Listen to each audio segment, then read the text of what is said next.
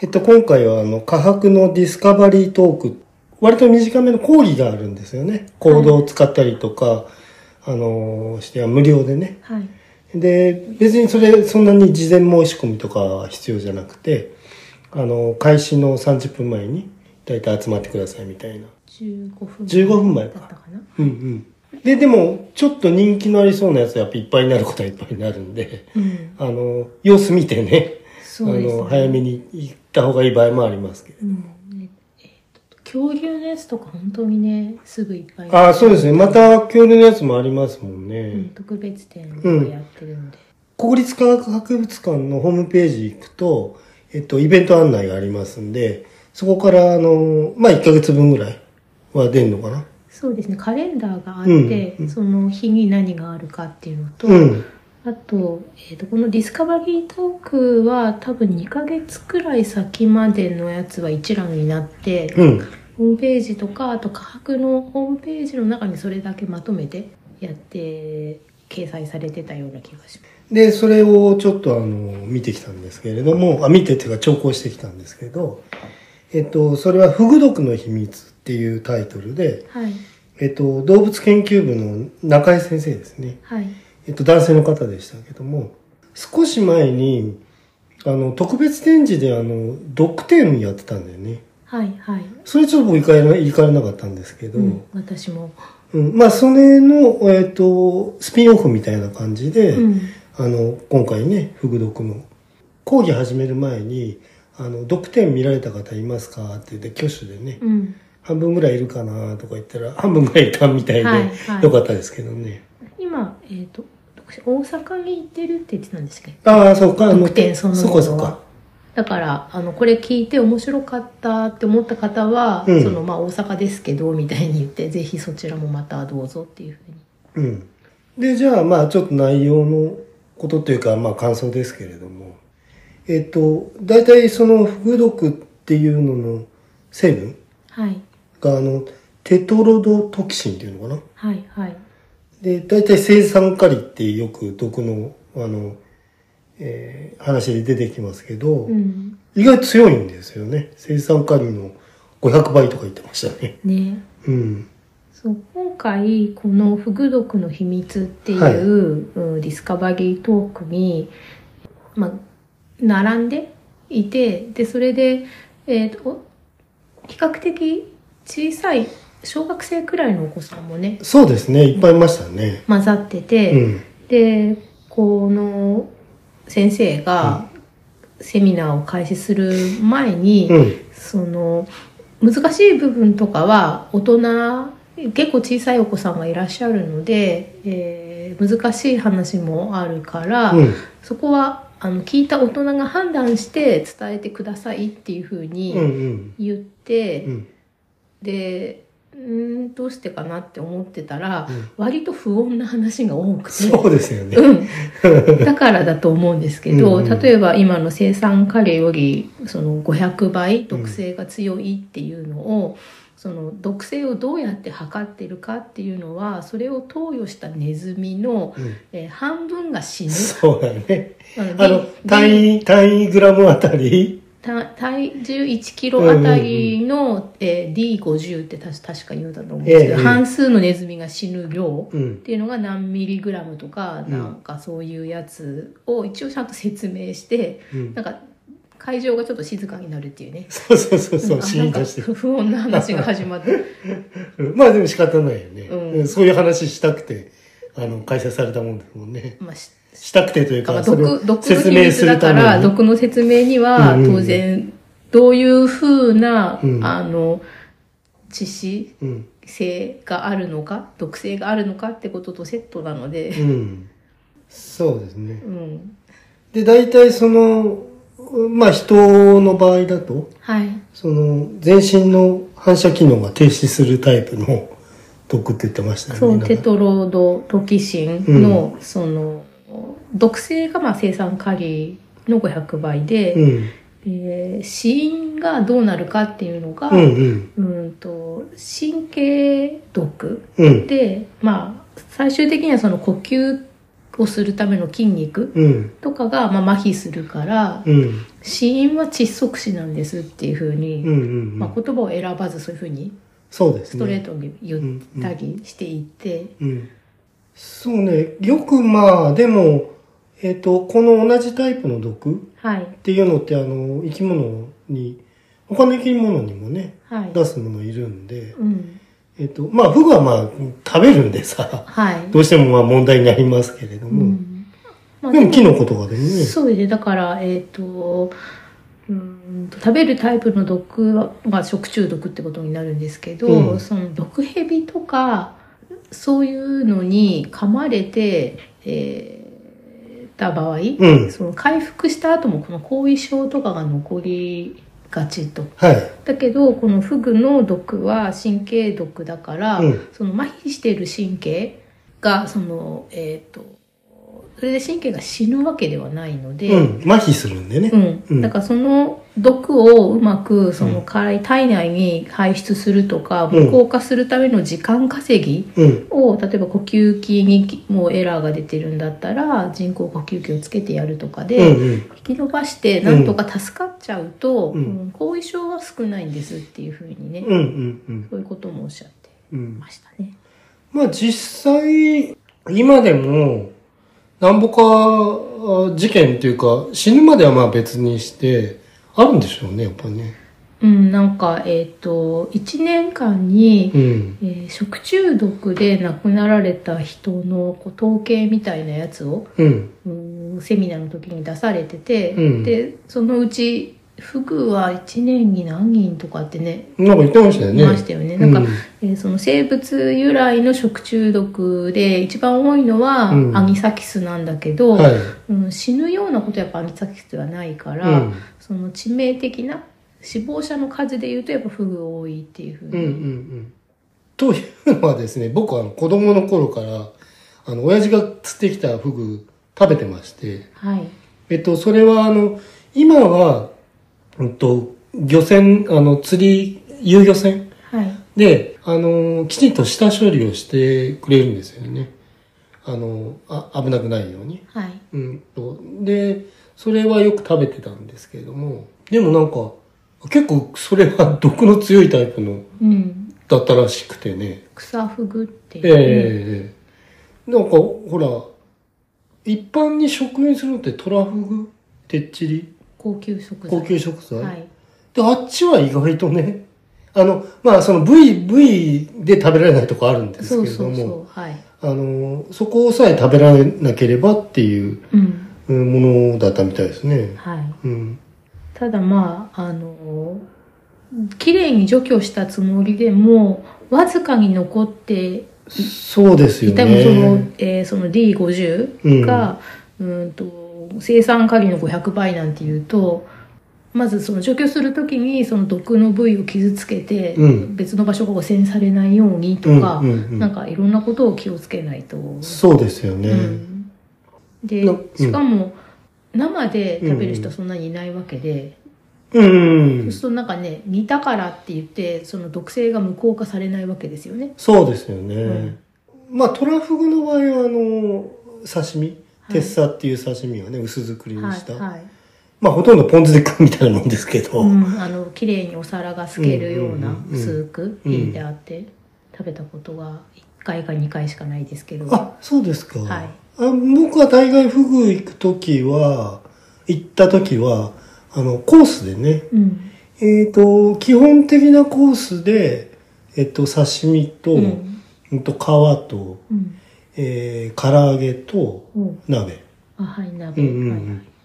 で、まあ、えっ、と、オプションでだから白子とかね、あの、ありますけど、はい白子も基本は天ぷらだったかな。へえ卵巣は食べたことないですけど卵ね。巣は基本 NG ですよねえ、ううんん。まあ、あそこに、まあ、いっぱい溜まるんでしょうからね。まあ、うん清掃もそうですけれども。そうですね今回のこのお話の中でも、うん。他の魚は、えーテトロドトキシンをうん。嗅ぎ分けて、うん。なんか苦味成分みたいなものとしあはいはて食べないと。検知してうんで、えー、と卵っていうのは、うん他の魚に食べられちゃったらまずいわけだから、うんそれをそのプロテクトするためはい。にそういうものが卵巣にあって、うん。なおかつその産卵された後もそこに残ってうん卵に残っているっていう、うんうんうん。で、あの、余談なんですけど、はい。あ僕はラクダっていう落語のネタがすごい好きでね。はい。で、ラクダの確かね、ラクダもちょっと、あ、ああの、馬さんっていうのは亡くなっちゃうんだけど、はい。そいつが確か、フグでね、うん。あの、めっちゃって、めっちゃってるっていう、兄貴分がさ、そこに訪ねてくんだよね、あの、ラクダの家に。はい。で、あそしたら、あの、声かけても起きてこねえからと思って行ったら、あの、亡くなっちゃってたと。うん。で、そこにクズ屋が来て、通りかかりの。通りがかりのクズいっていうのを聞いて、あの、こういうこったからなんか買ってけって言って、でも何度もそこで騙されててさ、うん。あの、クズ屋さん。はい。だからそれはもう引き取りませんよって言ったら、その、大家のとこ行って、じゃあ、あの、まずはその、長山あって、あの、香典集めてこいと。うんで、うんまあ無理だと思うんだけどって言って一応まあ言いに行って、大家に行って、えっ、と、いい酒を3錠と、あの、名刺がこんくらいとか、西目がこんくらいとかあ、お弔いうん、はい元村井通夜の真似もするからっつって。で、でも、ラクダっていうのはその、もう鼻つまみもんで、うんと、家賃一回も入れたことねえと。うん で、そんな3年間も。で、そんなことできるわけないっつったら、うんと、なんだ、えっ、と、じゃあ、でもその怖い兄貴分という人が、あの、そんあの、なんか、しのごの行ったら、この、死体連れてって、カンカンの踊らせっからな、っつあって。脅迫をで、そしたら、おう、うんだ、面白いな、踊らせてみろよ、つって、追い返されちゃうんだけど、そしたら本当連れてっちゃうあっていうね。ー迷惑な、そうそうそう。まあそういう話があって。うん。あ、まあそう全然関係ない話なんですけど、ね、何のフグだったのかみたいなことまで研究されてるんですかねうん落語研究でああ、それはされてるのかもしんないよね。あの土地柄とか。季節とかねで、あと、えっと、これ一応東京の江戸の話なんで、はいその江戸にどんくらい流通してたとかね。ね他のものとね照らし照らし合わせてそうですよね。うん、なんだっけあと目黒のサンマ、あ、目黒さんもね。ねうんお魚出てくる話多いですあね多いですよね。魚菓子の話とかね、えええあの何ですか夢になっちゃったらいけないっていう、のあれは、えっと、芝浜のね。はいうん。魚屋さんも。お魚のうんと仕入れとかええ。が得意な人？そうですね。話でしたよねうん。仕入れして売るんだよね。ううん。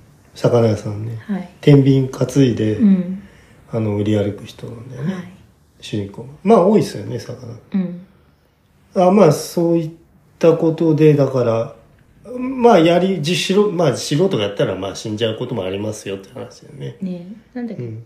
鉄砲って言うんでしたっ鉄砲、うん当たる、当たる、当たれば必ず死ぬよってけ、やつ、うん、意味で鉄砲って言うんですけどね。はいうん。鉄砲はさ落語で言ったらさ、うんなんだっけお殿様がネギをギュッて噛んだら中から熱いのがああ、ネギマのね、ね汁が出るっていうね。あ、父っていう話もあります。あ、まあ、でも話戻します。はいで、その、今度その毒の、はいえっと、なんていうのかな。なぜこの毒が、あの、こういう状態にするかみたいな話を詳しくしてくれましたよね。あの、えっと、なんか、NA、あナトギウム、うん、阻害して、はいはい。あの、本来その、チャンネルが開いてるとこが開かなくなっちゃうとか、うん。逆もあったりとか、うんうん。うん。その毒だっていうことは、うん。それこそそのラクダの落語の時代から、うん。みんなが知ってることだったんだけど、作用基準が分かったのはまあ割と最近だったりあとはそのテトロドトキシンっていう名前がついたのも、うん、割と最近1907年って言ってたかうん。毒成分の単理に成功しましたな。ね。うんうん。で、フグ毒っていうのも、その名前がついたと。ね、なんかそのこの名前が、うん。えー、とフグ以外うんで知ってたのはイモリなんですよねイモリの体表面に、あテトロドトキシンうん、があるから、うん。そのイモリ触った後はよく手を洗わないとってうんうんうんいうふうん。その手で目とかこすっちゃったうん。らあ、その粘膜がね。ううんんうん。あとは今回初めて聞いたのはヒラムシ、はいはいはい。と餌？うん、そうフグが食べるヒラムシ、うんうんうんそれからあとスベスベマンジュウガニもこの毒なんだって。はいはいはいてかスベスベマンジュウガニってなんか名前が面白いんで、うん。知ってたんですけど毒があるって知らなかったなとか、うんうんうんで、えっとナトリウムチャンネル、うん。細胞の中にナトリウムイオンうん。をその、えー運び込む機能の阻害うん。が、その作用基準であるっていう。ふうにそう。で、っていうことは、その、うんそれ以上、あの、えっ、と、それが刺激になって、どっか動かすとか、あ いうことが起きるわけよね。神経の先の細胞のところに。そうですね興奮が伝わるっていうこと。興奮しなくなっちゃうと動かなくなっちゃうってうん、ことよねだからだ。からそれで、うんえっ、とそこから先に伝わらなくて、うん。えっ、と呼吸機能が麻痺して。そうね。呼吸機能のところのさ神経細胞であれば、うん。呼吸機能が麻痺し、うん。っていう、まあ、体が動かなくなると思う。うんうんまあ、場合もあると。はい。昔さ、い。っていうか、あの、これもなんかものの話だけど、あの、さっきのラクダの話じゃないんだけど、えっと、解毒するのにさ、首まで土に埋めてっていうのありましたよね。うん、聞くけどそれはもうじゃ、ま、全然あれですよ。ガセネタっていうか、都市伝説ですよう。んうん。なんかその話もあったな。はいまあ、他に方法ねえからっていうか、静かにして収まるのを待つしかなかったっていうだけのことかもしれないんだけど。ねこれ今は、うんまあそのうーんと拮抗薬っていうのかな、うん。このナトリウムチャンネルはい。を阻害するのであれば、うんその促進するようなうん。別の成分の薬品を使って、えー、と対症療法的な治療をしたりすることもあるんでしょうけど、うん。昔はねないから、そうですよね。うんでもなんかあんまりその、なんていうの？その、いわゆる血清みたいなさ、そういうのないって言ってたよね、確か。そうですねテトロトキシンは、うんあの生物毒だけど、んそういう酵素とか、うん。うん、と抗原抗体反応的なうん。蛇の毒みたいなものではないから、うん。まあない血清はないですよね。うんうんううんん。だからその、要するにその、呼吸困難なら、なるべくその呼吸ができるようにとか、人工呼そういう吸器をつけるとか。ね、そういうので、えっと、自然排出の分があるから、とうん解毒、うんあその自然、だんだん少なくなっていくってことがあるから、うんそれにこう頼るみたいな感じのことをおっしゃってたと思うんですよね。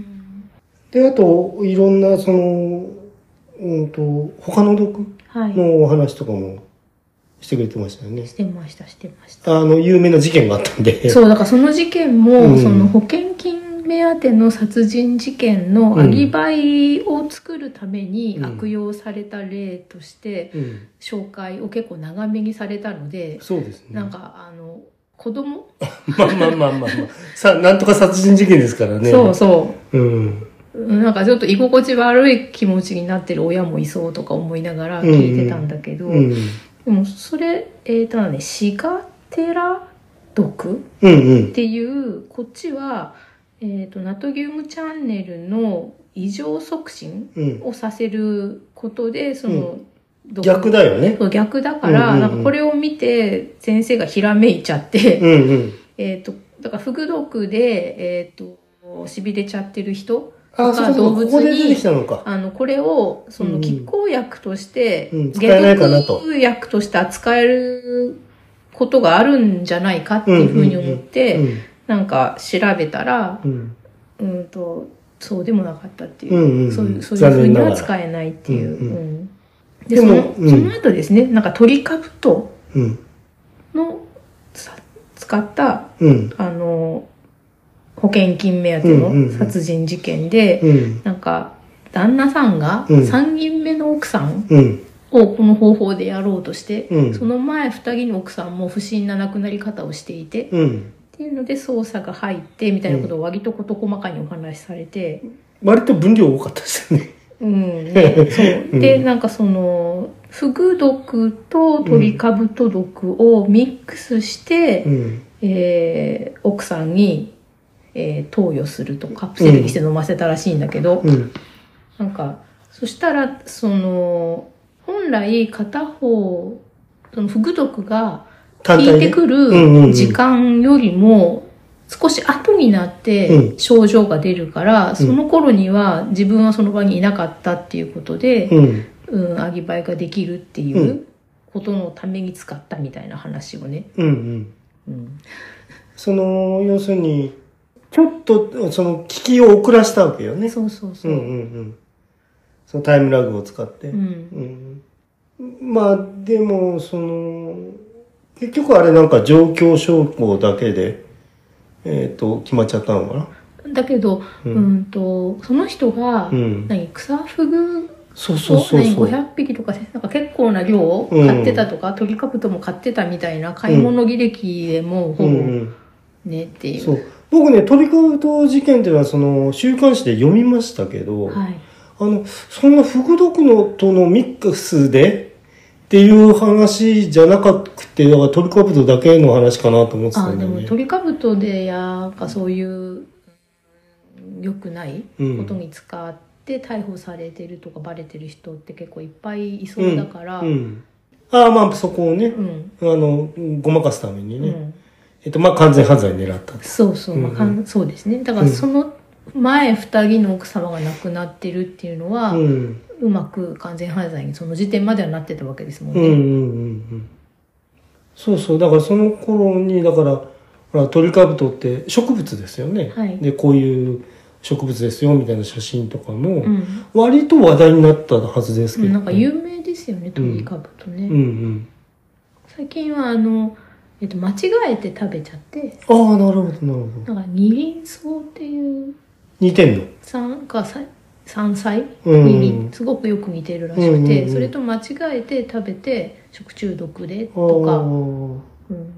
なんか、あの、あれですよね。山菜も、とか、キノコ、やっぱそっくりのがあってさ、食べられるやつと。で、あの、要するに、キノコなんかだと、あの、その、なんていうの、その、これ食べられますとかいうのを、えっと、判断してくれる、はいボランティアの人みたいのもいるんだけども、それでもたまに間違えちゃうと。うん。うん。なんか取ってきてキノコだけ見せられると、うん。やっぱり間違いのもとで。そのそこに生え方とか。うんどういう場所にどんな感じで生えてるかまでセットで、うん。うん多分ね見分けてたり、うん。うん。あとキノコだと毎年同じ場所に生えたりするから、その山に詳しい人が去年ここに生えてて、同じ場所に生えてるからみたいないろんなそうそう。証拠の積み重ねでこれは大丈夫ってなるんだと思う。僕はまた変な話、変な話じゃないんだけど、うちの母親があの、山菜採りとか、キノコ採りとか好きで、はい。で、よくね、キノコ採りはあの、富士山の方、あっちに行ってね、はいお友達と、うん。あの、取ってきて、た、た、食べましたよ、なんぼか僕も。えー、それはその、うん、いわゆるいちご狩りとかそういうあ感じのあの、うん、優勝のサービスで、うん。山でそのキノコ狩りフィールドとしてうん入山業とか取って、あーとってもいい山に行くんでしょうそうかもしれない。うんね。うんやっぱりうん。あ、それはそうだよね。違法だもんね。ねそううん、とと泥棒になっちゃうから。んんんんそう。だから結構ね、あの、急な斜面とかあったりとかして大変らしいですけどね。うん大丈夫なの？とか言いながら僕も食べましたけ えいつ頃ですか？ど。いや、割と、もう、もう、僕、お風呂も年だから行かなくなっちゃったけど、ええもう割と10年とか15年とか、うん。前ぐらいまでは、はいはい。あの、取りに行ったら食べてましたけうど。んなんか、からし酢醤油で、あ。おろしからし酢醤油か。へえうん。なんていうキノコだったか忘れちゃいましたけど。うんいや、でも見るからにこれ大丈夫でしょうかっていうキノコでした。見た目も？見た目。紫色いや、色はね、割とね、茶褐色の濃いやつ。で、細くてう、んうんうん。で、味はするんだかしないんだかみたいでしたけど。でも出汁が、ねうんうんいい出汁が出るとかうんうん。ありそうですようね。ん。まあまあ、あの、まあ、余談に、また余談挟みましたけど。そうかトリカブトの単体のその事件っていうのは私も、まあ、被害さんが見たやつと同じかどうかわかんないですけどその間違って食べたとかじゃなくてそのあからさまにその目的で科学の化学の知識のある人が、うん。あのだからたくさん食べないと致死量にうんうん。ならないからその危険な部位を例えばすりつぶしてエタノールとかなんかその水じゃなくてねそういうので濃縮して、うんうんうんだからカプセルとかに入れるとか、うんうん食べ物に混ぜてっていうような、その化学が悪用されたのとセットで、うんなんかニュースになってたような気がしますね。うん、あ、そうだよね。ううんん、うん、うん。なんか保険金殺人って、たまに他のものでもね、出ますよね。うんうん。昔あのカレー？ああ、そうそうそう。ヒ素？ヒ素。うんあれは半分まだ進行中みたいな感じですね。うん。あれはなんかシロアリ駆除の薬がどうこうそう。みたいなオモとか言ってましたよね。あそうですか。うん。そう。ね、だからフグもうん割と悪用された歴史があるんでしょうね。うんうんうん。そうだよね。あれは、でもなんか、なんだっけな。空海か、なんかがあの、なんていうの？フグの食べる文化ってなんか向こうから持ってきたんですよね。あそうなんですか。うんうんうん。だその頃に流行ったらしいですけど。あの、た、それも、なんか伝説の類ですけど。うん。うんうん。でも確かそうだったと思うよ。弘法大師様がへえうん、中国からも持ち帰ったって。そうなんだ。うん。だ結構だからその、フグの仲間でも、あの、これは大丈夫じゃないかとか、なんかいろんな地域でさ、差があるんですよね。うん。あの、餌の問題だって言ってましたよね。はいはい。うんそのフグ自身に、うん。そのこのテトロドトキシンを作るうん能力はなくて、は餌で取ったものを、うんうん生体濃縮して、うんその特定の肝臓だったり卵巣だったり、まあ、皮膚。だったりにあの溜め込んでいってそれで身を守ったり卵を守ったりしているのではないかっていうことが分かって、うん。でそれを含まない餌で養殖した無毒のフグっていうのがいるらしいあ、そうですよね。んだけど、そうするとなんかフグの精神が安定しないとか言っててそうそう、自分でね、なんか食べることで、あの、自分なりに利用してる部分もあるって言ってましたなん。か精神不安定になって、うんそのいけすの中でフグ同士がこう闘争的になるうんうんうん。のを、やっぱり微量微量に添加すると、んフグがなんかそういうことしなくなるっていう。うんうん。まあ、生き物だから、その、ね、何をどう使ってるのははっきりとはなかなか特定するの大変でしょうけれどもね。うん。そうやって実験みたいのでね、うん少しずつわかる部分がある。そうでその餌で食べているヒラムシうん。に含まれてるからそのヒラムシの時点でどれくらい含まれてるかとかでうんうん違うから、その有毒のヒラムシの、えー生息域うん。とそのフグの毒性の生息なんか毒のあるフグのエリアっていうのが当然オーバーラップしていて、うん。そのヒラムシの生息域が変われば今まで無毒だったかもしれない地域のフグもうん。強毒性のまあフグになりうるっていうふうに。ただそれを、えー、と質疑の時うん。に質問された方がいて、うん。で、うん、心配だってことで、うん今温暖化でみうん。たいな。うん。なんかちゃんとこういう食べるしかも毒性が強いフグは、うん。厚労省かどこかが、そうですねなんか割とちゃんとこれ OK、これ OK だよね。サンプリングして、うんうん地域のフグがそういうふうなことになってないかっていうのをちゃんとまめに調べてるみたいなことうん。も合わせて言ってたから、うんうんうんああそんなことしてたんだってうん安心安心って、まあ今、その、日本ってやっぱりその、魚食べる文化圏だからさ、はいあの、いろいろね、まあ貝のこととかもありますからね。その割とまめにはサンプリングしてるんでしょうね。うんただあの、ね、産地偽装とか今あるでしょああ、まあまあまあ。だからそのこどこそこのフグですっていうふうにああ、なる言ほど、って、ね。嘘の情報でその流通させたり、うん。あとは誰かが釣ってきたやつって,、うんうんうんってなる、とその過去の知見をもとにうん。大丈夫って思ったのがもう実は大丈夫じゃないっていうこともあり得るから、そうですよね。だからね、魚ってその、釣りとかしない人わからないと思うんですけど、僕、うちの親、うんと釣ってた時あるんでね。はい。そうさ、内臓をやっぱり捨てなくちゃなんないじゃない？うん。で、あれ、その生のまま捨てるわけいけない、いかないから、うんあの、腐っちゃうし、うん。だから全部湯がいて、あうん。で、なんか一回ね、やっぱりその清掃員の方あ。はいはい。になんかこれ何ですかって言われたことあるって言ってた。なるほどた。ね。いや、これはあの、普通の内臓で、ちゃんと、うんえっと、一応、あの、茹で、し茹でて、うんあの、あるから大丈夫だとは思いますってまあ、食べなきゃね、別に。触って皮膚、経皮毒ではないので。うんうんうん。そうそう。まあ、それは毒のある魚じゃないんだけど、うん。そう、そうじゃないものでもね、うんうん。そういうことしてましたけど。ね、なんか今やっぱりそういうゴミが出るのがうん嫌で、切り身とかお刺身になってるものとかうん買ってきがちっていうふうに言いますよね。そうですね。意外とイカとかでもまあ、さばけばさ、うんまあまあ全部食っちゃう場合もあるけども、うん、新鮮なやつだったらむしろ綿目当てうんうんうんで買ってきたりしますけど、ええそうじゃなければまあ捨てるしかないから。割と今でもスーパーマーケットは、あの、そのアニサキス問題で、ああの、はっきりと生食できますって言わないらしいですね。あまあね、うん。あの、鮮度は、あの、大丈夫ですと。はい、で、まあ、あと自己責任ですってことになりますね。ん、まあ一回うん完全に冷凍したものを乾燥すればアニサキスは大丈夫ですよね、うんうん。うん調理方法としてはね。はうちも、あの、イカなんかはよくやりますんいで、えあの、刺身ね。ーうんまあ、皮引いてよく洗ってってことなんだけうんどさ。あと、目視だよね。うん目視ですねうん。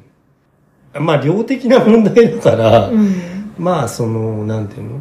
卵にどうのって言われてもちょっとわかんないんだけどう、んうん。まあ生で食べるものは基本的によくよく観察してうん。自分家でやる場合は、はいお店で食べる場合は、うん。その、うん激安はいはいはい。の居酒屋とかじゃなくて、ええ一応ちょっと信頼できるところでね、うん食べるとかはしないと。うんえっと、大体この質疑が、やっぱり、順番にね、はい。マイク使ってあの質疑してましたけどね。うん。最後ね、あの、もう一回あの、一応これで会は終わりだけれども、もうちょっとね、あの、質問ありましたら、こう並んでくださいみたいなのでね。うん。結構あれですよね、あの、熱心な、小学生ぐらいの子、女の子いたよね。あ、いました、いました。うん。すごい詳しくて、先生がびっくりしてた。うん、あの、ちょっとこう、おっていう説、質問してましたもんね。うん。うん。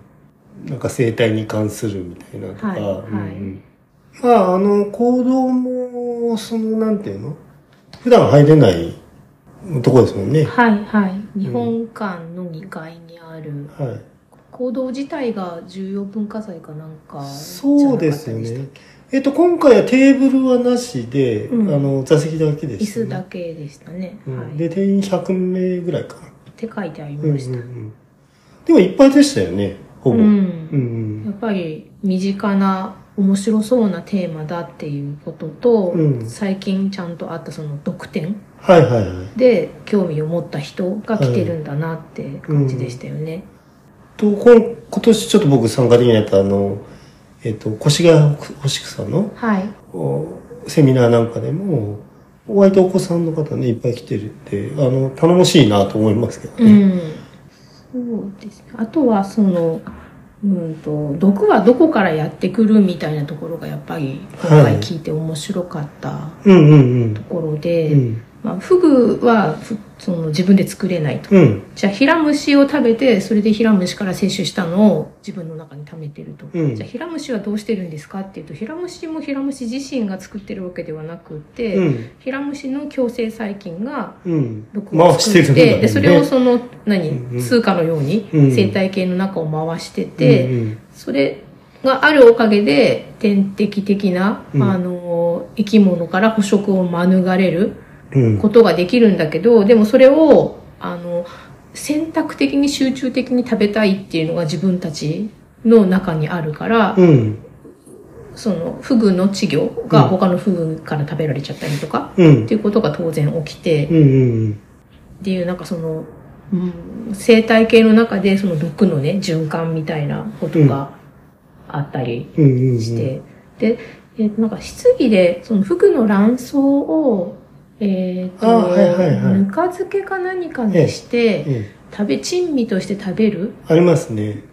ところは、北陸の方にありますよね、みたいのがあって、うん。で、それはなんか最初、確か清掃をっていうふうにその人質問したんだけど、先生が卵巣ですよね、多分っていうふうに言い直してて、で、それは、その、うん発酵微生物うん。でがそれを分解するから食べられるようになるので、もともとのその卵巣が無毒なわけではなくて、うんうん。だからその、うん、最近うん。レベルでやっとその作ったり壊したりできるもの、うん物質っていうのがあるっていうのもなんか面白いなって。うんうんうんうん。あまあ、珍味っていうとさ、はい。まあ、たまにそういうもんありますよね。あの、ちょっとあいけないやつ。毒っぽかったえり。どっかぽかったり。ちょっとピリッとするとかさ。あ、あの、キノコもさ、はい。なんか、わざと食べる人たちみたいなね。それいけないやつだけどね。はいはいでも、なんかそれほどじゃない。だ大量に食ったらさ、うん。あれですけど、美味しいやつあると思う。まあ、こんなこと言っちゃいけないんですけどね。あの、危険ですから。いや、真似、お、良い子の、おたち、お子様たちは、まああの、真似してはいけませんけど。なんか食べたことあるかな、そういうものって。いや、俺はないな。うん、ないと思う。うん。まあ、フグの皮はね、あの、大丈夫なやつは食べ、食べますけど。うん、で、えっと今回そのフグのいろんなフグがいっぱいいるのをざらっと並べて、うん。毒の力と書いて毒力表っていう、はいはいはい なんかそういうマニアックな表があるんだって思ったんですけど、ええそれで、まあ一応、えー皮と、えー皮ね。とうん卵巣と、それから肝臓うん。は大体全部アウトかな何かしら毒があるので、それ以外の肉とかうん。はどうかってところがまあそこにうん。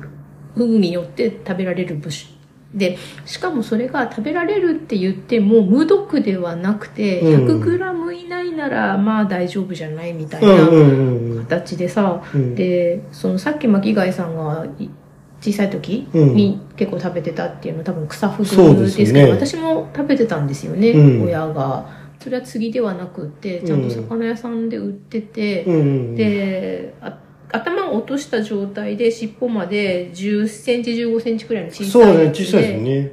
でこれをお味噌汁に入れてあってまあコロンとしてて見バラもでもよくて食べやすくて。そうそうそうそう。でこれと小骨ほとんどないんですかそう。似たやつがちょっと開いて干物で売ってますよああ、ね売ってるね。あれなんて普通に5匹くらいペロッと食べれちゃいますうよね、んうんうん。100g を超えてるのではっああ、そうだよね。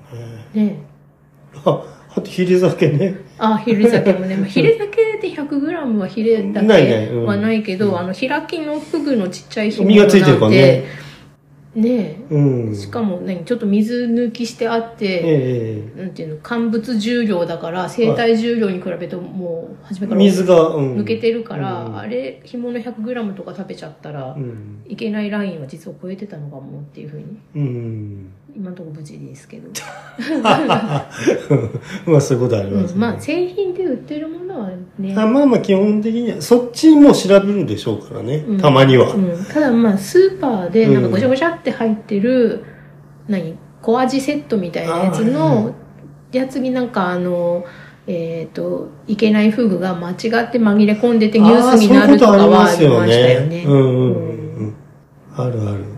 あの、そうそうあ。植物とかでも、うん間違って混じっちゃうとね。はいうんあそのなんだっけ庭でうん。うん。えっ、とニラだと思って取ったら水仙でしたとかっていうやつもこの時期多いとか言われてるし、うん。あと、シソもなんか、アジサイの葉っぱか。あアジサイは一回なんか、うん。事件な、事件とか。ななりましたなってました、しかもそれ、えー、とつくばだったはずですあ、そうなんだ。ううんあのまあまあまあお値段のするレストランで、うんうんえっ、とお刺身かなんかの下にああ、引くやつでね。出したらあの飾りだったんですよねだから、はいはい。だけどそのよくそれで大葉とかうん。使ってあるから、それと勘違いしてその下敷きにしといたアジサイの葉っぱも食べちゃったお客さんがいたらしくて、うんうんそれでそういう風になっちゃったんだって、うんうん。あとなんだ、お竹、えっ、と、椎茸もあの、あれに似てるやつだっけ？舞茸に白竹だっけ？な。それもなんか、あの、ちょっと事故起きたことありますよね。ちゃんと、えっ、と、販売してるとこに売ってるやつが、はいあの、間違いだったっていう。うんうんまあ、それは食中毒程度って言ったらいけないですけど、死人がどうのこうのって話じゃないですけど。うん。うんまあ、なかなか、その、漁師さんにしても、ええそのスーパーマーケットにしても、経験値の高い人がい常にいるとは限らないので、そうですよね。そういう間違いがなくなりはしないですよね。うん。そうそれで、えっ、と、セミナーの最後に、はい。うんと質疑の時間がさっき巻貝さんもおっしゃってましたけど、あってその時にその小学校の女の子で、うんすごい詳しい子が質問して、うんでその子の前にうんとおじさんうん。が一番最前列に、うんうん。座ってたおじさんがうんと化学分野のどうやら出身の方らしくうんって、うんそれでなんか質問されたんだけど、うん。講演された先生は、うん。魚の専門家ではあるが、うん。別に化学の方うんうんとか、そっちは詳しくないのでっていうふうに自分でおっしゃってて、うん。で、それでその後女の子が質問して、で、それで正規の時間は全部使っちゃったから、うん。ここから先はまあ体質自由で、うん。ただ質疑のその先生への質問はまだ受け付けるから別の場所にちょっと並んで順番に受け付けますって言って言われた時に、うんその小学校の女の子が最初にうんもっと質問したかったらしくて、うん。で質問したやつがまたすごい内容だったから先生が本当詳しいねみたいにうん驚いてらしてて、うん。でうんとその後私が、うんあのさっきの独立表にあったフグの中うに、ん。全部×って書いてあるうん。フグもいたけどそうでもなくて、なんか北枕って名前のねフグがそうそうそうそう。えこんなその名前からして、うん。ぜ食べたら絶対アウトのやつだからそういう名前になってるんでしょ？っていうのが意外に食べれる。意外とセーフなんだよね。セーフになってたから、これは名前と本質がどういうことなんでしょうかっていうふうに聞いたら。まあでもあの実はそういうそういうフェイント？うんうんうん。で、そういう名前がついてるけどこれは大丈夫なんですっていう話とかね、うんされてうん。あの、お魚ってさ、はいあの、市場に流通してるおかお魚が全てではないんでね。うん漁場に行ったらあるとかさ。あそうそう北枕はだから全国的に食べられてるわけではないんだけど、うん。えー、とどっかで食べる地域があるっていう程度の魚らしいっていうのもその時分かって、うん。だからその北枕っていう名前がその標準和名なのかどうかあそうだよね。ただまあ独立表に書いてあるってことは標準和名なんだろうけど食べない地域ではうん。これもぜ絶対ダメとかっていうふううにん。擬態してるのかもしれない食べれない感じに、うんうんうん。それで北枕って名前にして猫またぎとかさうそれこそ、っん。ていうけどなんか食べるエリアもあるんですよね。東北の方ってうん、言ってました見えてた。ね、なんかどんな魚だろうって思いましたよね。そうだよね、ちょっ一と思って回も見たことないけど、うん水族館に今度行ったら北枕がどこに泳いでるか、ちょっと探してから行こうかなとうん、う思って。ん、なるほど。うん。あ、それで、あの、これはもう、えっ、と、ちょっと講義の話はこれで大体終わりなんですけね、ども。面白かったですよね。その犯罪の話とかもあって。あの、長さとしては3、40分あった ?1 時間ぐらいあった、えーとどれくらいですまあ、30 30分くらい分ですよねねうんはい。だから、その長さを感じさせないとか、あっという間にね、終わって。うんうんうん。で、あの、一つあの、小説というか、これは短編集なんですけれども、はい。えっと、短編アンソロジーの患者の事情っていうのは、集英社文庫編集部編っていうので出てるんですけれども、はい。うんとこれの中にですね、えーまあもう人はいっぱいあの書いてるんですけど、白石一郎さんっていう方がね、えっと、包丁侍っていう、はい、はい。これがなかなかまあ、あの、やっぱフグ毒の話で、うん。あの、まあちょっとこうユー、ユーモラスではないんだけど、ちょっとひょうひょうとしたね、はい。えっと、お侍さんの話なんで、うんあ。の、ご興味のある方はね、ねうん。ご金製の魚だ。そうそうそう。食べたら、うん何？えっと、窒居とか？あそうですよね。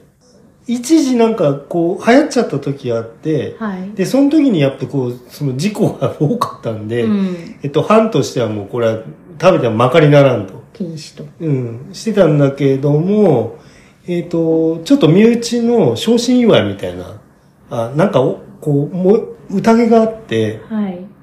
で、その時に、えっ、と、その、主人公のお侍さんがね、あの、そういう魚の料理がすごい好きで、あ、趣味で食、食い道楽の。そうそうそう。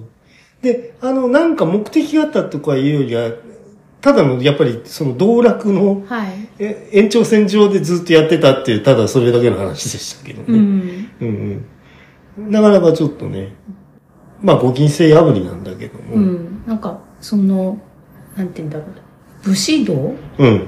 の指導不覚悟みたいなことにつながっちゃうんだなっていうのが、うんうん。うん、その価値観が今と違うからそこが面白いなって思ったんですけどね。うんあの武士っていうのは、えーっと藩とか、うんうんほにゃらら家うん。に仕えていて、うん。自分の命っていうのはその藩主なりのものだと。